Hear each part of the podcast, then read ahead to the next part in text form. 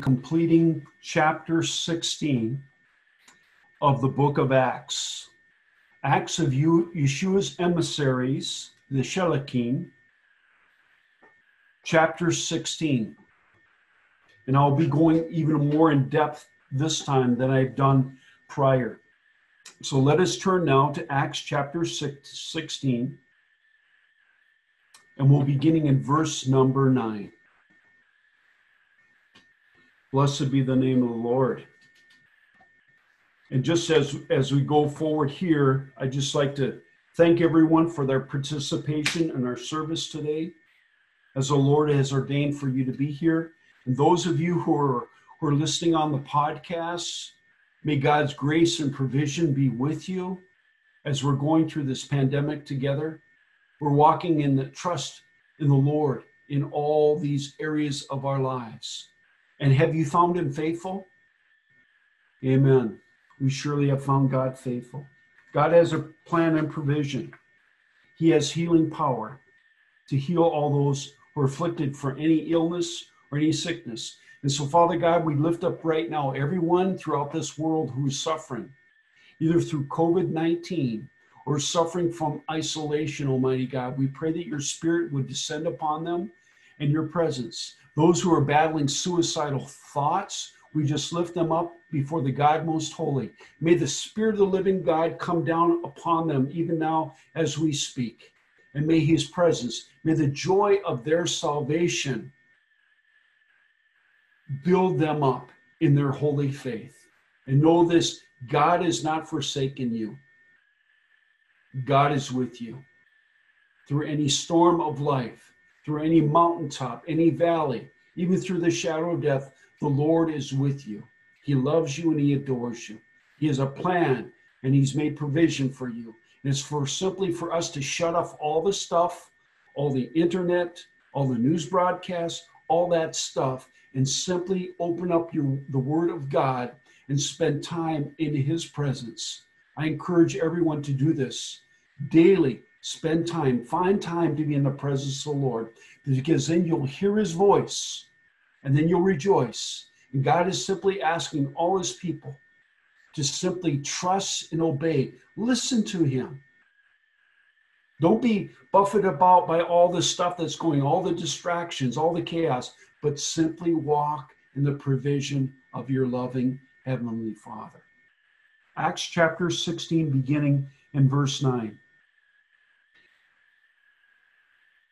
There, then a vision appeared to Shaul at night. And a man from Macedonia was standing begging him, Come over to Macedonia and help us.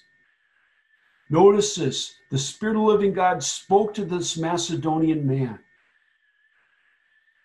He couldn't go to any official, he was not leaning on his government. He simply knew that he needed help. He was praying to God. This man, it's not even revealed to us who this man actually was. That's one of the beauties of the scripture. There will be things that will be revealed to us in heaven. Is this of great significance? Absolutely. But isn't it beautiful that God simply mentions that there's a man from Macedonia? And you know, as we read through the scripture here, we could say, well, we'll conjecture, well, this is the person. No, we can't. Because as we go further down, the Lord zeroes in on a certain woman who is going to have an impact in her community. And she would have her own house fellowship and congregation sometime in the future. Let's go forward. He says, Help us. This man realizes the only sustaining power that they will receive comes from on high. And so he's crying out. And this guide is not focusing on Rav Shaul. He's not sending out a text or an email. He's simply praying. You know that's a beautiful thing? If our electronics all shut down, God can still hear us.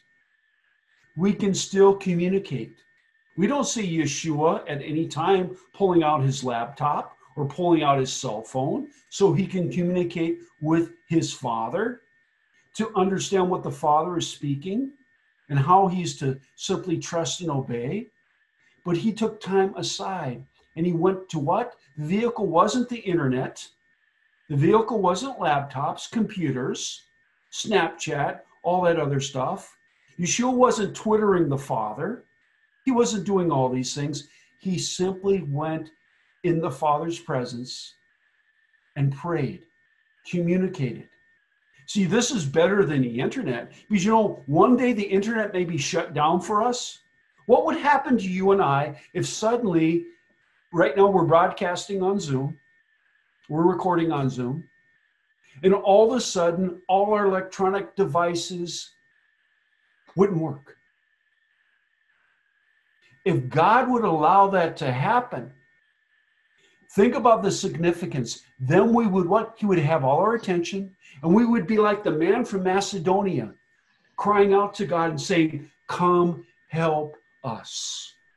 What should the body of Messiah, universal body? So today we're continuing now on this series of Acts uh, chapter 16.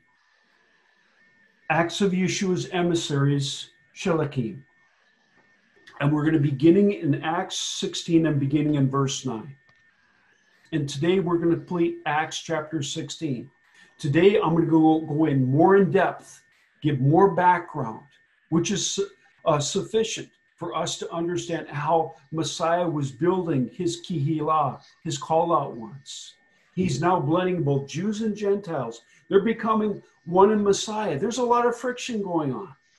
There's the people they're actually bringing in the Gentiles from the nations, the God-fearers, and other people who are, who are immediately leaving their pagan lifestyles. Those that are in the process, Rav Shaul, he it's it's on the job training. He has to be dependent on Ruach HaKodesh as he goes forward, along with Sila. Now, and also a person that's not even mentioned. This is the beauty of the book of Acts. The author of the book of Acts is now present in these travels, but he doesn't even mention himself by name. So let us begin here in Acts chapter 16, verse 9. There a vision appeared to Shaul at night.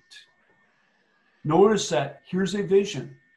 Rav Shaul is not sleeping, he's wide awake but the Lord has got his full attention and he's given him a vision. Okay?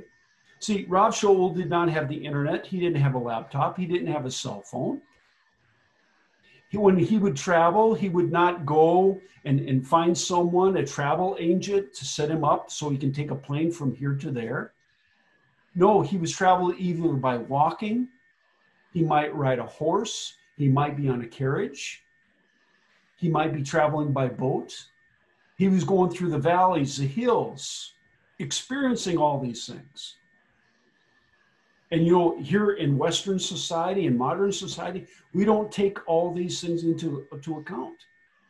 There were thieves, there were highwaymen out there. He could be robbed, he could be killed at any moment. Those that were accompanying him.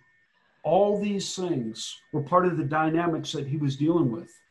So there, a vision appeared to Shaul at night, a man from Macedonia. It's amazing.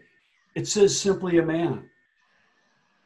In all of Scripture, it doesn't reveal to us who this man was. That's some of the secret things that God has allowed so that one day in heaven it will be revealed to us. See, because sometimes we get so focused on the things that God doesn't want us to be even focused on. We get so distracted with all what's going on. You see, at Paul's time, Rav Shaul's time, this internet, none of this stuff was going on. But just as what we're experiencing today with this pandemic, God's got the whole attention of the whole wide world. Economically, Many nations have been sh- in shutdown periodically, all these things. And God is stirring all these things up. Why? So he can get our full attention. God allows service, troubles in our lives so that we'll be not so distracted on the things of the world. Because you know, we as believers, many times, we get so focused on our own lives that we set aside building the kingdom of God Most High. And so, with this, let us now continue. And notice this this man from Macedonia, what is he doing here? He's standing and he's begging him. Begging who? He's begging God to come. See, this man from Macedonia has never met Rav Shaul before. There's no mention of that in scripture, what at all. So, who is this man communicating with? What a true blessing it would be today if all believers would simply fast, not from food, but fast from all the media that they're currently digesting. What's happening right now? You have believers that are at war with other believers. Is that part of God's design and plan? Absolutely not. To the point where they're becoming enemies. They're attacking one another. And what are they using? They're using the internet. They're using Facebook, Twitter, all this stuff. But you know what's amazing? Yeshua never had Twitter. Yeshua never sent an email to, to Abba, Father God, to get his instructions on what he was to be doing. Yeshua never had a laptop. And what a blessing it would be today if God, by his sovereign will, had us cut off all communication whatsoever where would you and I be? We would be so shocked in that then we would have to go into the presence of the Father and speak to him directly, just as Yeshua did. See, the enemy, you know what's amazing when you when you stop and think about this? What is what is one of Hasatan Satan's titles? The prince of the power of the air. God established prayer as a communication prior to there ever being any letters written or any communication whatsoever. You have direct access to God the Father at a moment's notice. And let's say all of a sudden you're, you're out of range where you're not getting uh, uh, service.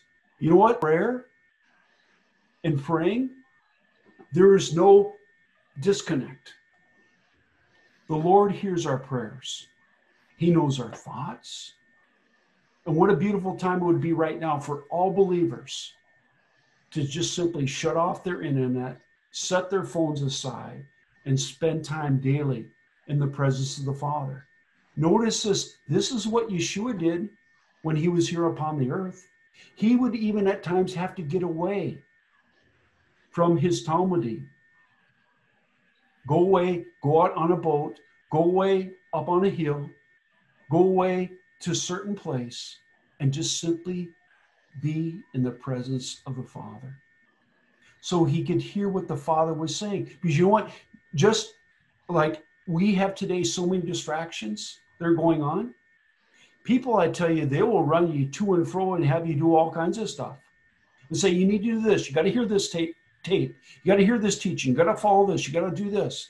That's all distractions. But we see what Yeshua did was this he simply got away and he spent time in the presence of the Father. He heard his voice. Because ultimately, you know what? At what Yeshua will be saying to us? What did you do with your talents, Rabbi Frank? You fill in your name in that blank. What have you done with what I've given you? Have you heard my word? Were you following me or were you following another? And you see, this individual here, this man in Macedonia, who I most likely, I believe he was a God-fearer, because why would he be call, calling out to the God of Abraham, Isaac, and Jacob? He's call, calling out to God. And you know what's beautiful? God gives Rav Shaul a vision of the very moment. This is before internet. There's no recording going on. There's no camera. There's no camera set up in front of this man. But in a vision, God shows He doesn't show this to Silas or Luke or Kepha, no one else, but he shows it to Rav Shaul. And he sees this man. And not only does he see him, he hears the words. And let us look at the words here.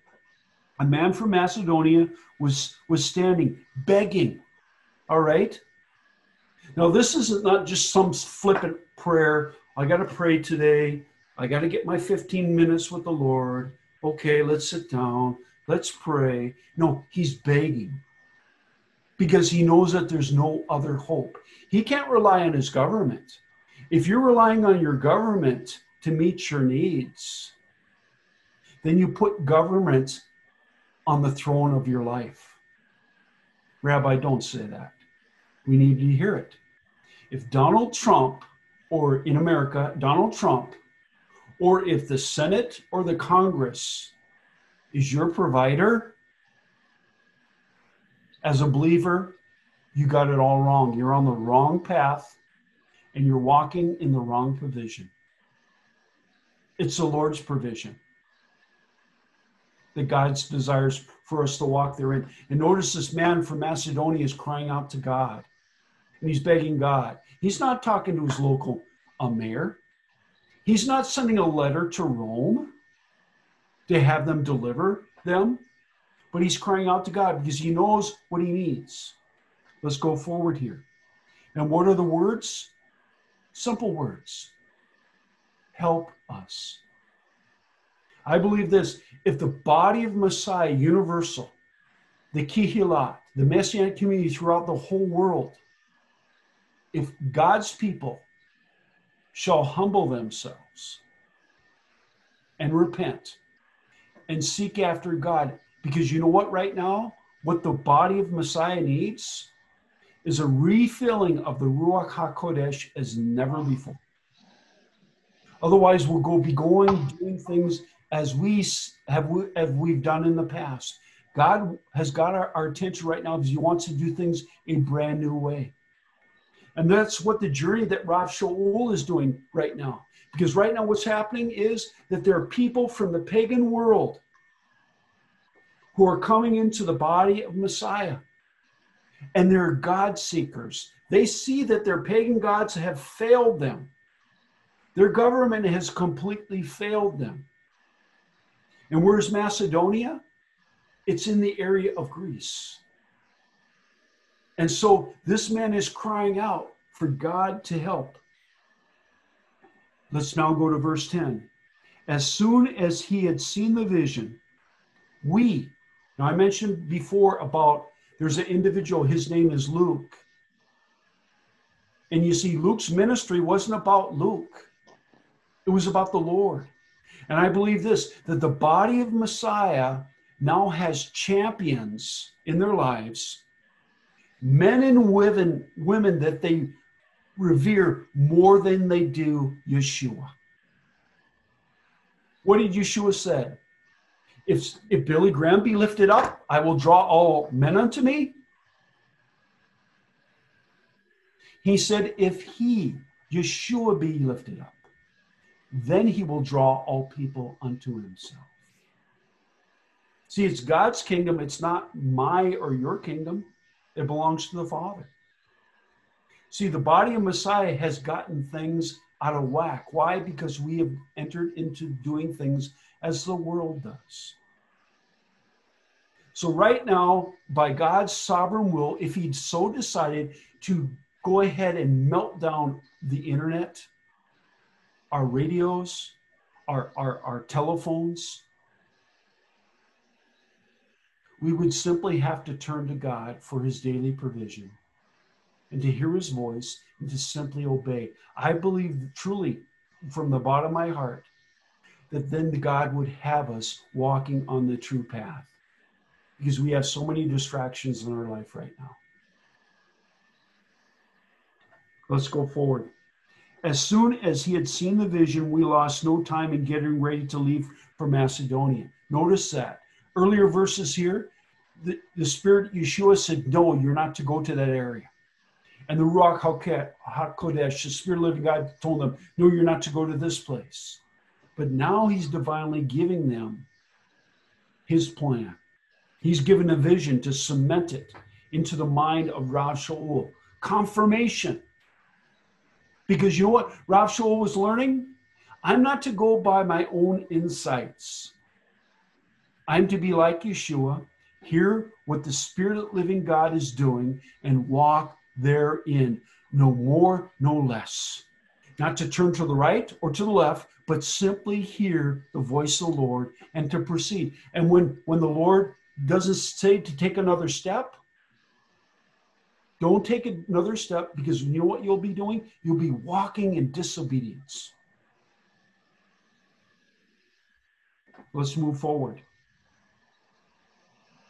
We concluded, or we concluded that God had called us to proclaim the good news to them. What is God's plan for the corporate messianic community to be doing right now? Arguing on the internet? No. We are to be doing what? Proclaiming the good news to people. See, if someone dies from COVID or anything else, the Lord can, can stop my heart at a moment's notice. But if the good news is not being proclaimed, people will be lost for all eternity.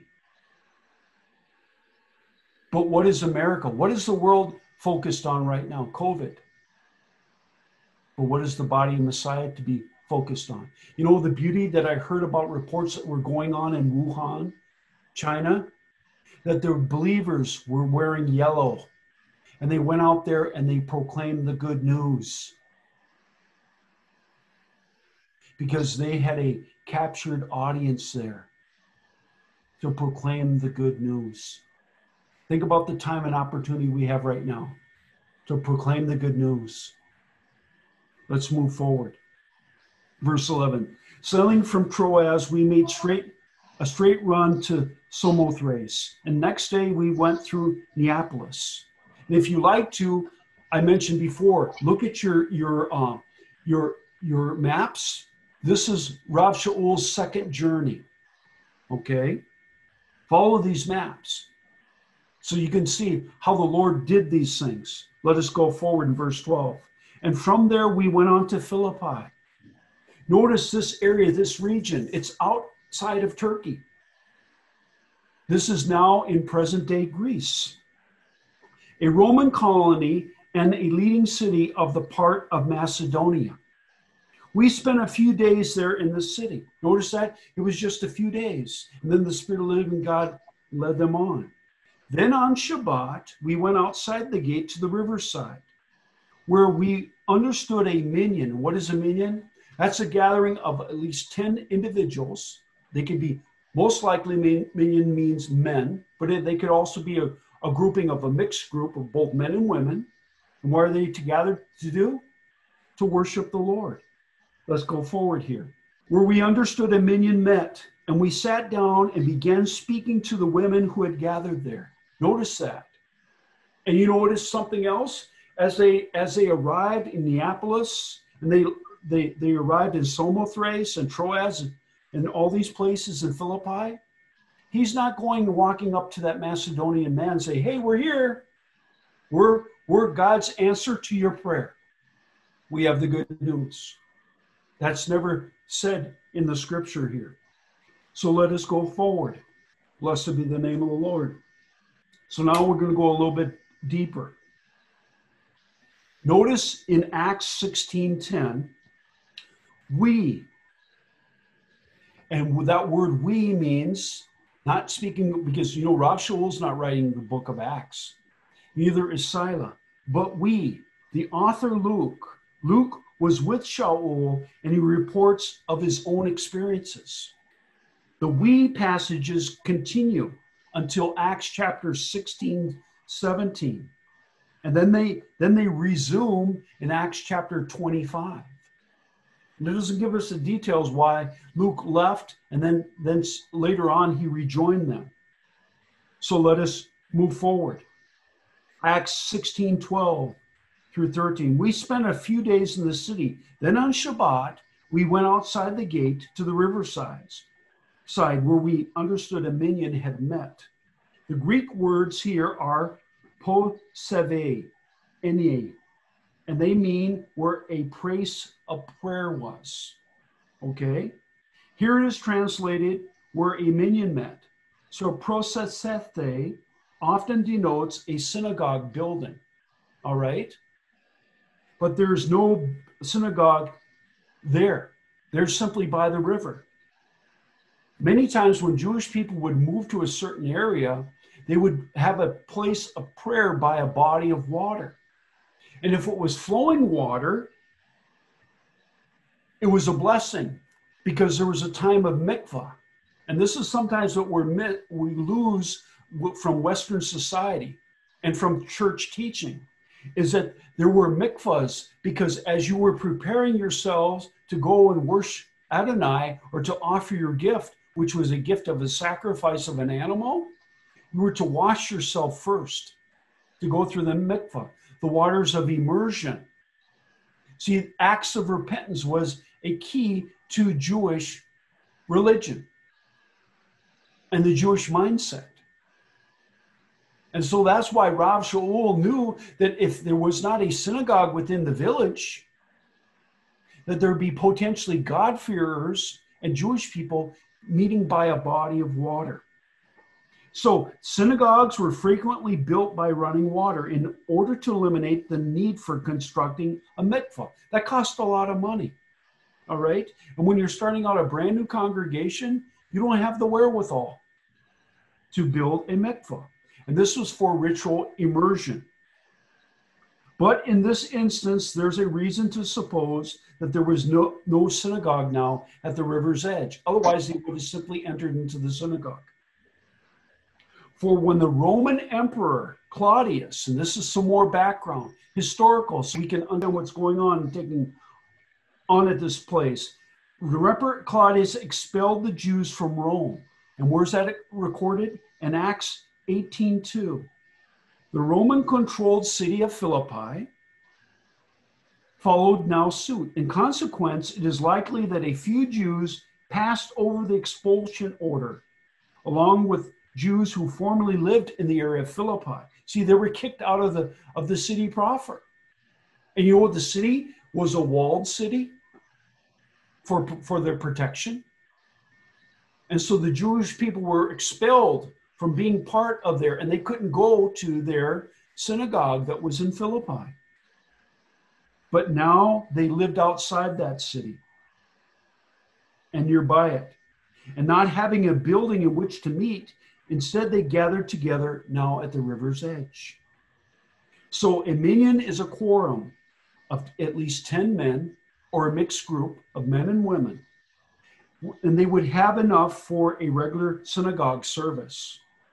And a modified version of the service could proceed with fewer men, or even men, no men, and only women, as is the case here, since Shaul and his companions spoke to the women who had gathered there. And this is very, very significant in that women were not seen as co equal in the ancient world.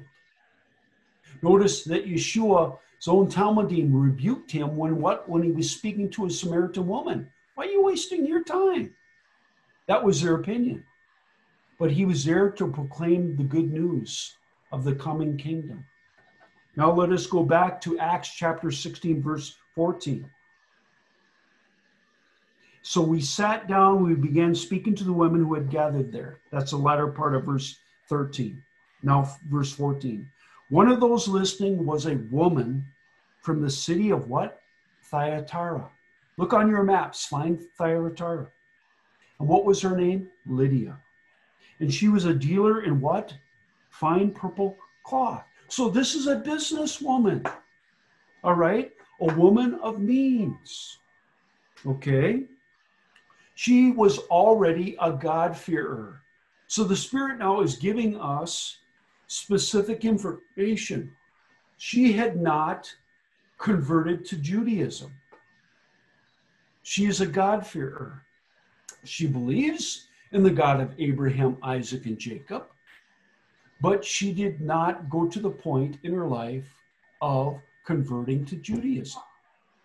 See, that was God's provision for her and for many people. Because, you know, in the ancient world around Israel, there were many God-fearers. You know what's amazing? Nobody kept statistics of the God-fearers.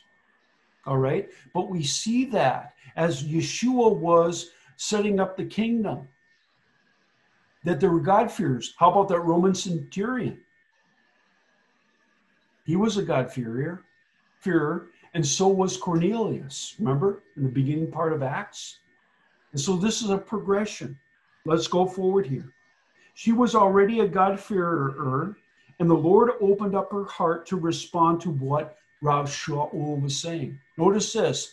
She came to a point of serving Adonai Elohim, but she wouldn't go any further. And so now for her to become part of this new Kehillah, this new called out ones, it took now the Lord to open up her heart, to persuade her that these words that Rav Shaul was sharing with her were not there to cause her to convert to Judaism, but to believe that Yeshua is the Messiah. God's now making a new provision. See, it was never God's plan for people from the nations to convert to Judaism, but to receive Yeshua, the Jewish Messiah, as their own Messiah. Let's move forward here. Verse 15. After she and members of her household had been immersed, she gave us this invitation If you consider me faithful to the Lord, come and stay in my house. And she insisted until they went. They went and did that. Now let us go on to verse 16. And once when we were going to the place, see, this is another time where the minyan gathered. Notice that they're not having services in their house, they're still meeting at the river. Why? Because he wanted to proclaim the good news to the Jews that were there beside the river and also the God-fearers that would go there. Because you notice, God has not opened up these other Jewish people to God's plan up to this point. And the God-fearers there who heard the same words that Shaul proclaimed, God, excuse me, the Lord had not opened up their hearts yet. See, this is a progression. As the Spirit of the living God gives us revelation, and we can attest to this in our own lives. As the Spirit reveals to us truth, we have to have time to contemplate. Is this what truly what, what God's word says? So we search the scriptures. We try these things out. And you see, that's the progression that this woman Lydia had been on, and also these other individuals. We're to do what? We're to proclaim the good news. And when the good news is proclaimed, seeds are planted in the hearts and minds of individuals. And who brings the revelation? Is it I? Can I argue someone to the point where I can convince them that's not the will of God for any believer? That is the work of the Ruach HaKodesh, the Spirit of the living God, who brings revelation and confirmation. He speaks to our inward parts as no human being could ever do. It's not their place. You cannot debate someone to the point where they enter into redemption. That's the work of the Ruach HaKodesh, to remove the veil from their eyes, to open up their hearts. See, many times we as believers, we think, well, I got to give a better argument. I got to give a better sales pitch. We're not selling the good news. We're sharing the good news with people. And the one that brings change, the one that brings revelation, the one that brings confirmation is the Spirit of the living God. What is our simple task? To simply proclaim, to share, and to live out the good news. Because people, if they do not see God's kingdom being lived out in our lives daily, then our words become worthless and Him. Let's move forward here. Verse 16. And once we were going to a place where the minyan gathered, we were met by a slave girl who had a snake spirit. Yoga. And that's a threshold, an opening towards demonic activity in your lives. If you do historical research on where yoga came from, I will say no more and I'll let you investigate. You know, because sometimes rabbis and pastors and teachers and preachers, they give you too much information, but it's time for you to do research on your own. As being a believer, we're to what? We're to read God's word and know the truth ourselves. We're not to be bottle fed anymore.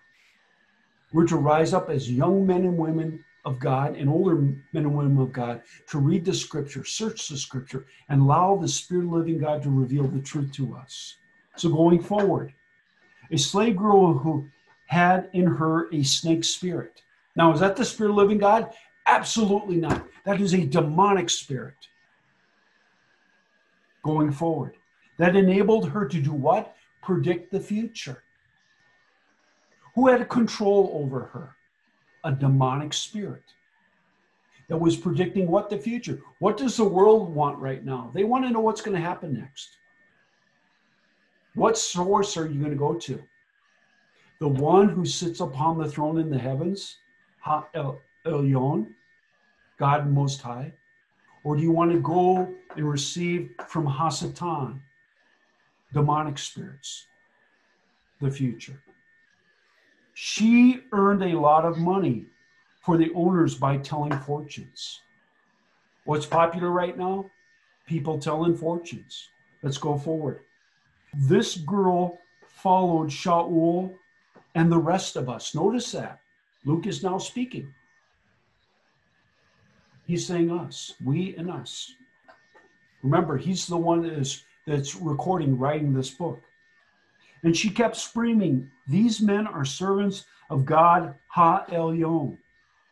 They're telling you how to be saved. Let's dig a little deeper. Acts 16, 16 through 18. I got to finish verse 18. She kept this up day after day until Shaul, greatly disturbed, turned to her and said, To what? To her? No. He turned to her, but then he spoke to what? To the spirit that was in her. To the Holy Spirit that was in her? No, the Kundalini demonic spirit, the snake spirit. And he said these words In the name of Yeshua the Messiah, I order you to come out of her. And the spirit, the Kundalini snake spirit, did come out of her that very moment. Well, let's dig a little bit deeper. From this passage, we learn number one, demons can can perform apparently useful services. All right? Number two, they can tell the truth if it serves their purpose. When, when Yeshua was tempted by Hasatan in the desert, after he went through his mikvah, his immersion from the waters, and the Spirit of living God descended upon him, and then he was led by what? By the Spirit of the living God to do what? To be tempted by whom? Hasatan. What did Hasatan do? He misinterpreted. He gave a portion of the truth of the scriptures, but not all of it. Let's go forward here. They tell truth if it serves their purpose. If you notice this, false teachers, Christian cults, they have a part of the truth, but not the whole truth. It's a mixed bag to bring about what? Deception. Even though their ruler Satan is the inventor of all lies. Hasatan. Where is that found? In the Gospel of John, chapter 8, verse 44. It says this that Yeshua is speaking. He says that he is the father of lies. You know what also says? He is the inventor of lies. See, a lie was not invented by God. See, there are some things in this world never came from God, the Father. But who invented lies? It was Hasatan himself. Third, nevertheless, demonic beings, their object is to interfere with the good news and a distraction. Here's a distraction because you know what? This slave girl was filled with a demon. And it would appear that, that, that she is doing what? She's doing the will of the Lord. But she's not doing the will of the Lord. Remember, there was a sorcerer named Simon in the early part of Acts? And he saw what this apostle was doing. And he wanted to what? He wanted to buy, purchase the Holy Spirit, the Ruach HaKodesh. And what did Cephas say to him? He rebuked him. See, what Hasatan has tried to do before, he has no new bag of tricks. Because this young girl had been known in that community. The source, the demonic source. And can God go and do things by using Satan to proclaim the good news? Absolutely not. So let us move forward here. Now let us turn to the Gospel of Mark in uh, chapter 1, verse 23. Because here we're gonna we're gonna recognize how the Spirit of living God desires for us to deal with the demonic horde. Matt, Mark chapter 1, verse 23. And this is Yeshua. He's now in Capernaum and on Shabbat. I'll read verse 23 first. They entered Capernaum, and on Shabbat, Yeshua went into the synagogue and began teaching. And they were amazed at the way he taught, for he did not instruct them like the Torah teachers, but as one who has authority himself. In their synagogue, just then was a man with an unclean spirit upon him, who shouted, What do you want from us, Yeshua from Nazareth? Have you come to destroy us? I know who you are, the Holy One of God. But Yeshua did what? He rebuked the unclean spirit. Notice that. He doesn't speak to the man. He knows who's in power and authority over this man's life. He's, he rebuked this unclean spirit, be quiet and come out of him. And then throwing the man into a convulsion. Who's doing that? That's the evil spirit. It gave out a loud shriek. Is the man screaming? No, the demonic spirit is speaking. And it came out of him. And they were also astounded that they began asking each other, What is this? A new teaching? One with authority behind it? He gives orders to even unclean spirits, and they obey him. And the news about him spread quickly throughout the whole region of Galilee. Now, think about this Rav Shaul wasn't there, he wasn't the original 12, but I believe he had heard this story. And I believe that the time when Yeshua took him and he went into the wilderness of Arabia and he was taught by the Ruach HaKodesh one on one, all these situations and how Yeshua dealt with a demonic spirit was revealed to Rav Shaul. So let us go forward here. So, did you recognize in Acts chapter 16 that in expelling the demon, Shaul does not address the girl, but the demon? He does not rely on his own authority, but that of Yeshua. Now let us look at another situation here as we're going forward. In Acts uh, 16 20 to 22, and I'll read that portion first. Now, but when her owners saw what had come out was any further prospect for profit for them, they seized Shaul and Silas and dragged them to the market square to face the authorities. Verse 20. Bringing them to the judges, they said, These men are causing a lot of trouble in our city since they are Jews. What they are doing is advocating customs that are against the law for us to accept and practice since we're Romans. Now the mob joined the attack against them, and the judges tore their clothes off them and ordered them now to be flogged. Notice this that in Acts 16:20, that since they were Jews, that they had caught that they had charges against them that they are causing trouble and advocating customs against the law for Romans. They are both fa- false and vague. The purpose now is only to stir up the mob. What's going on into America right now? A mob mentality. Who's orchestrating this? What brings disunity to a nation? Hasatan. He's the orchestrator behind all this mob mentality, where people cannot dwell in their own home safely. They can't go and shop and, and, and do commerce in their own communities. Who's behind all this? Hasatan. He's pulling strings of individuals. What does Hasatan desire to happen in the world? Anarchy, lawlessness. These things so let us go forward. Their purpose is only to stir up the mob, and thus anti Semitism throughout history. Nevertheless, these Gentile pagans were right about one thing Jews for Jesus are Jews, and they're not Gentiles. Now, going a little bit deeper now in Acts 16 22.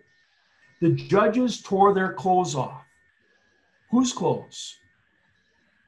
Rav Shaul and Silas and, and ordered them now to be flogged, to be beaten. There is no mention of a trial or defense attorney be assigned to them. When anti Semitic feelings run high, as in this city which had already ejected the Jews, Acts 16 12 through 13, justice also flees. If you notice right now in America what's happening behind the scenes, these people are now attacking synagogues. And they're speaking anti, anti-Semitic rhetoric. Notice that's coming out of these people's mouths now. Let's go forward here.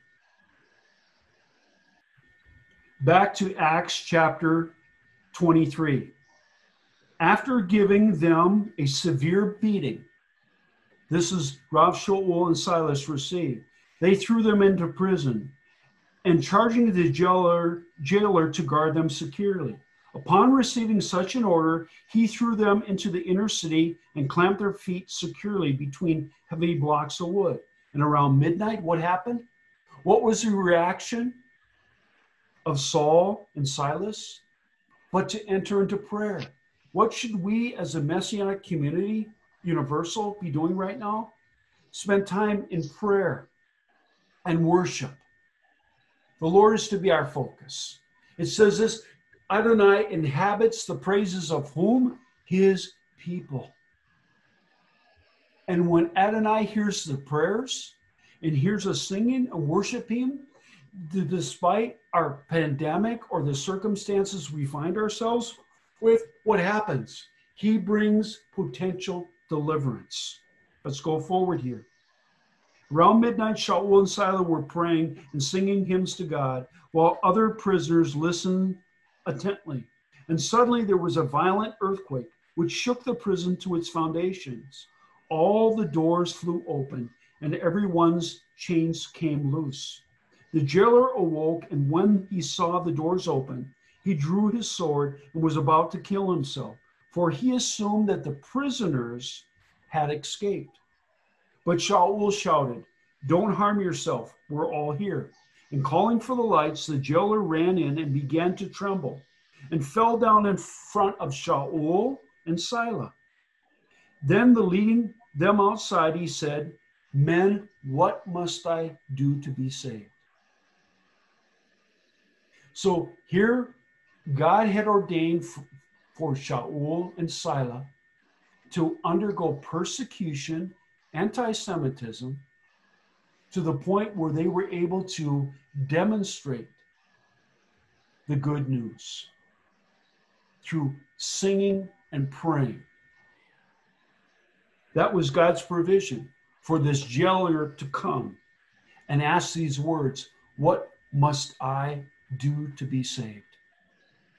See, behind the scenes, this man was serving at a jail, didn't have, have opportunity, most likely. So that was probably his seven day a week job, 24 hours a day. He probably had very little time for himself or for his family. He couldn't go down by the river there and to hear the message. And so God brought the good news message to him through very unusual circumstances. Verse 31 Then they, then they said, both Shaul and Silas said these words Trust in the Lord Yeshua, you will be saved, you and your whole household. So let's dig a little deeper in Acts 16:31. Trust in the Lord Yeshua, and you will be saved. There are now five conditions for salvation of individuals stated in the Brit Hadashah New Testament. Number one is this believing that Yeshua is Lord and trusting Him. Where is that found? We don't have time to go into that scripture right now, but I'll mention it to you. Romans 10 9. Second, to acknowledge Him publicly. That's found in Romans 10 9 and Luke 12 8. Third, turning from sin to God. Do teshuva, acts of repentance. Where is that found? In Mark chapter 1, verse 15 and Acts 2:38. Going forward. Fourth, being immersed, going underneath the waters of immersion. Where is that found? In Acts 2:38, and that's what this uh, jailer desires to do. And also that woman Lydia, a God-fearer, she did. And also found in, in Mark chapter 16, 16. And the last, the most important one is this holiness. God desires us to be holy, just as He is holy. That's not through works of our own, but through His holiness. We receive His holiness upon our lives. Holiness with, without which no one will see the Lord. Where is that found? In Messianic Jews, Hebrews chapter 12, 14. For I say this to you a person who meets the first four conditions, but leads an ungodly life and gives and gives public evidence that he is not saved.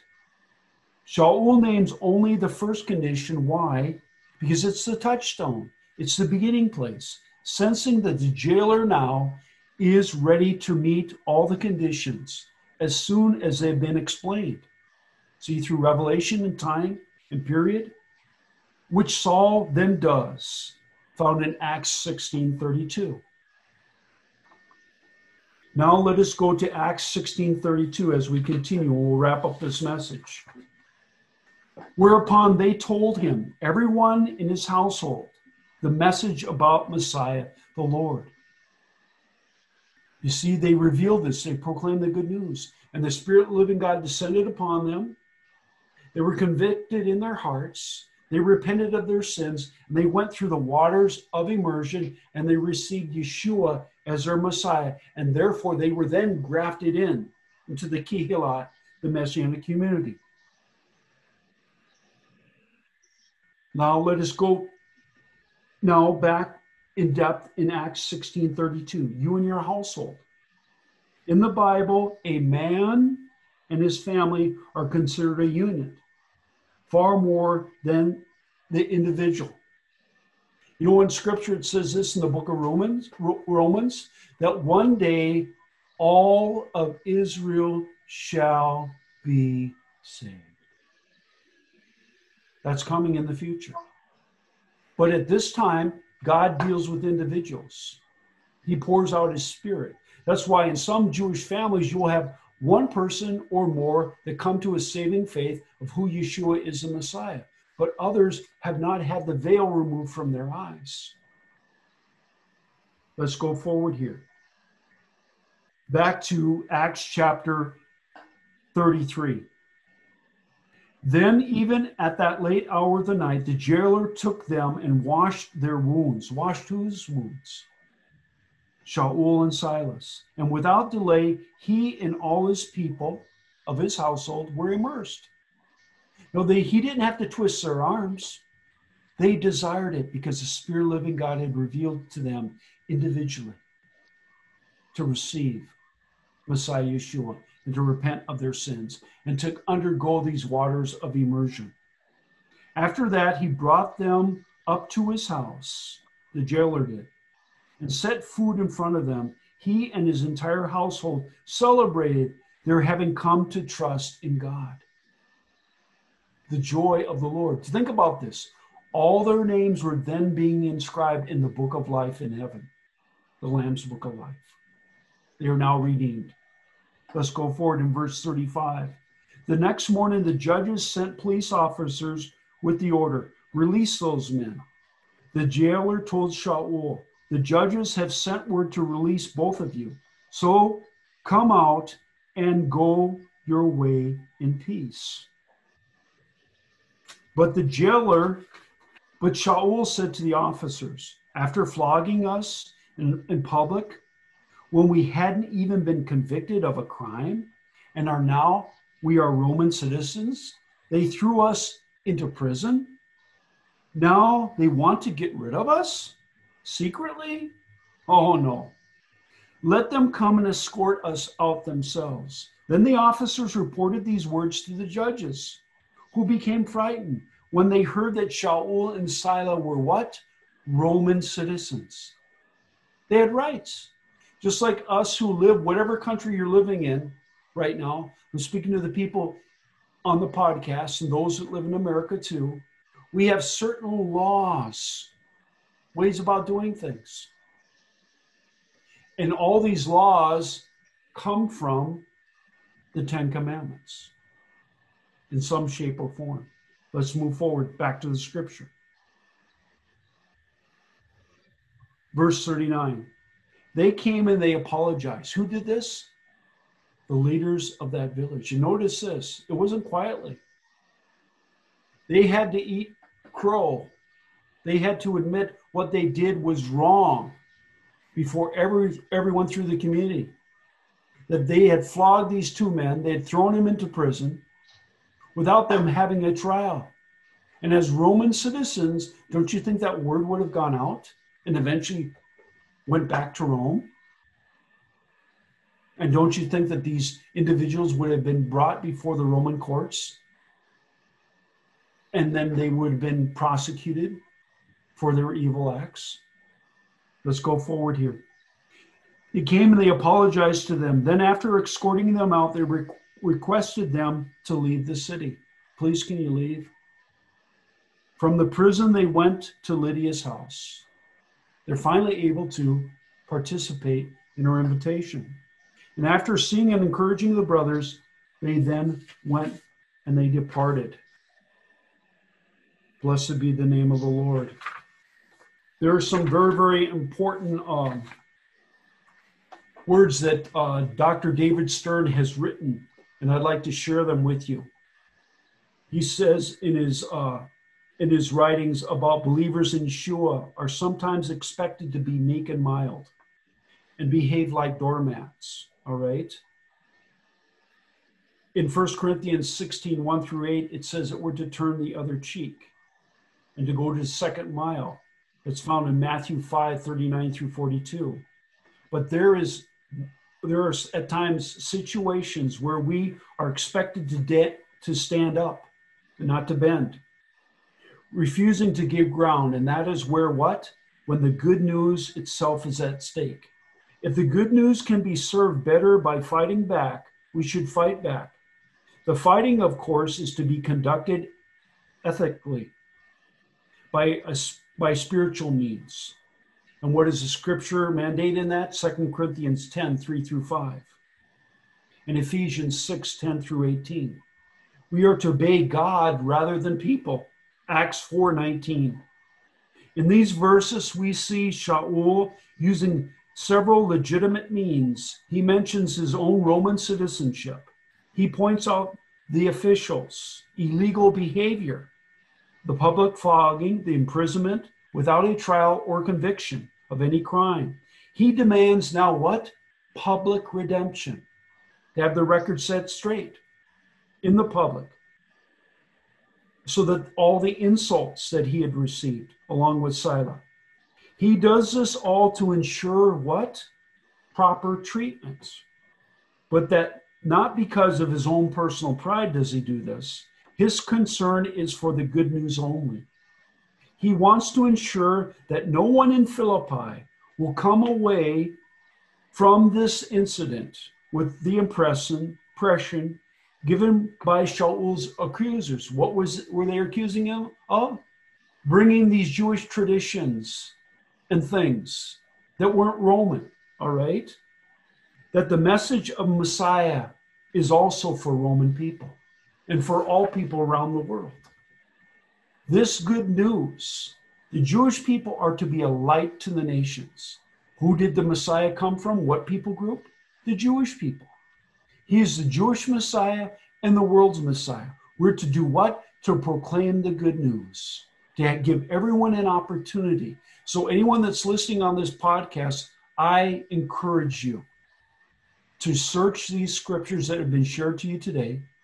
And if you have not received Yeshua as your Messiah, here is your opportunity to simply go before Him, ask the Spirit of living God to reveal to you if there is any error in your life, so that you can do acts of teshuvah, acts of salvation, so that you can receive Yeshua as your Messiah, that you can be washed by His precious blood that your names can be inscribed in the book of life, the Lamb's book of life, and that God can redeem you from eternal destruction and separation from Himself. We ask this in Yeshua's name, that you do this on your own. Blessed be the name of the Lord. Shabbat Shalom.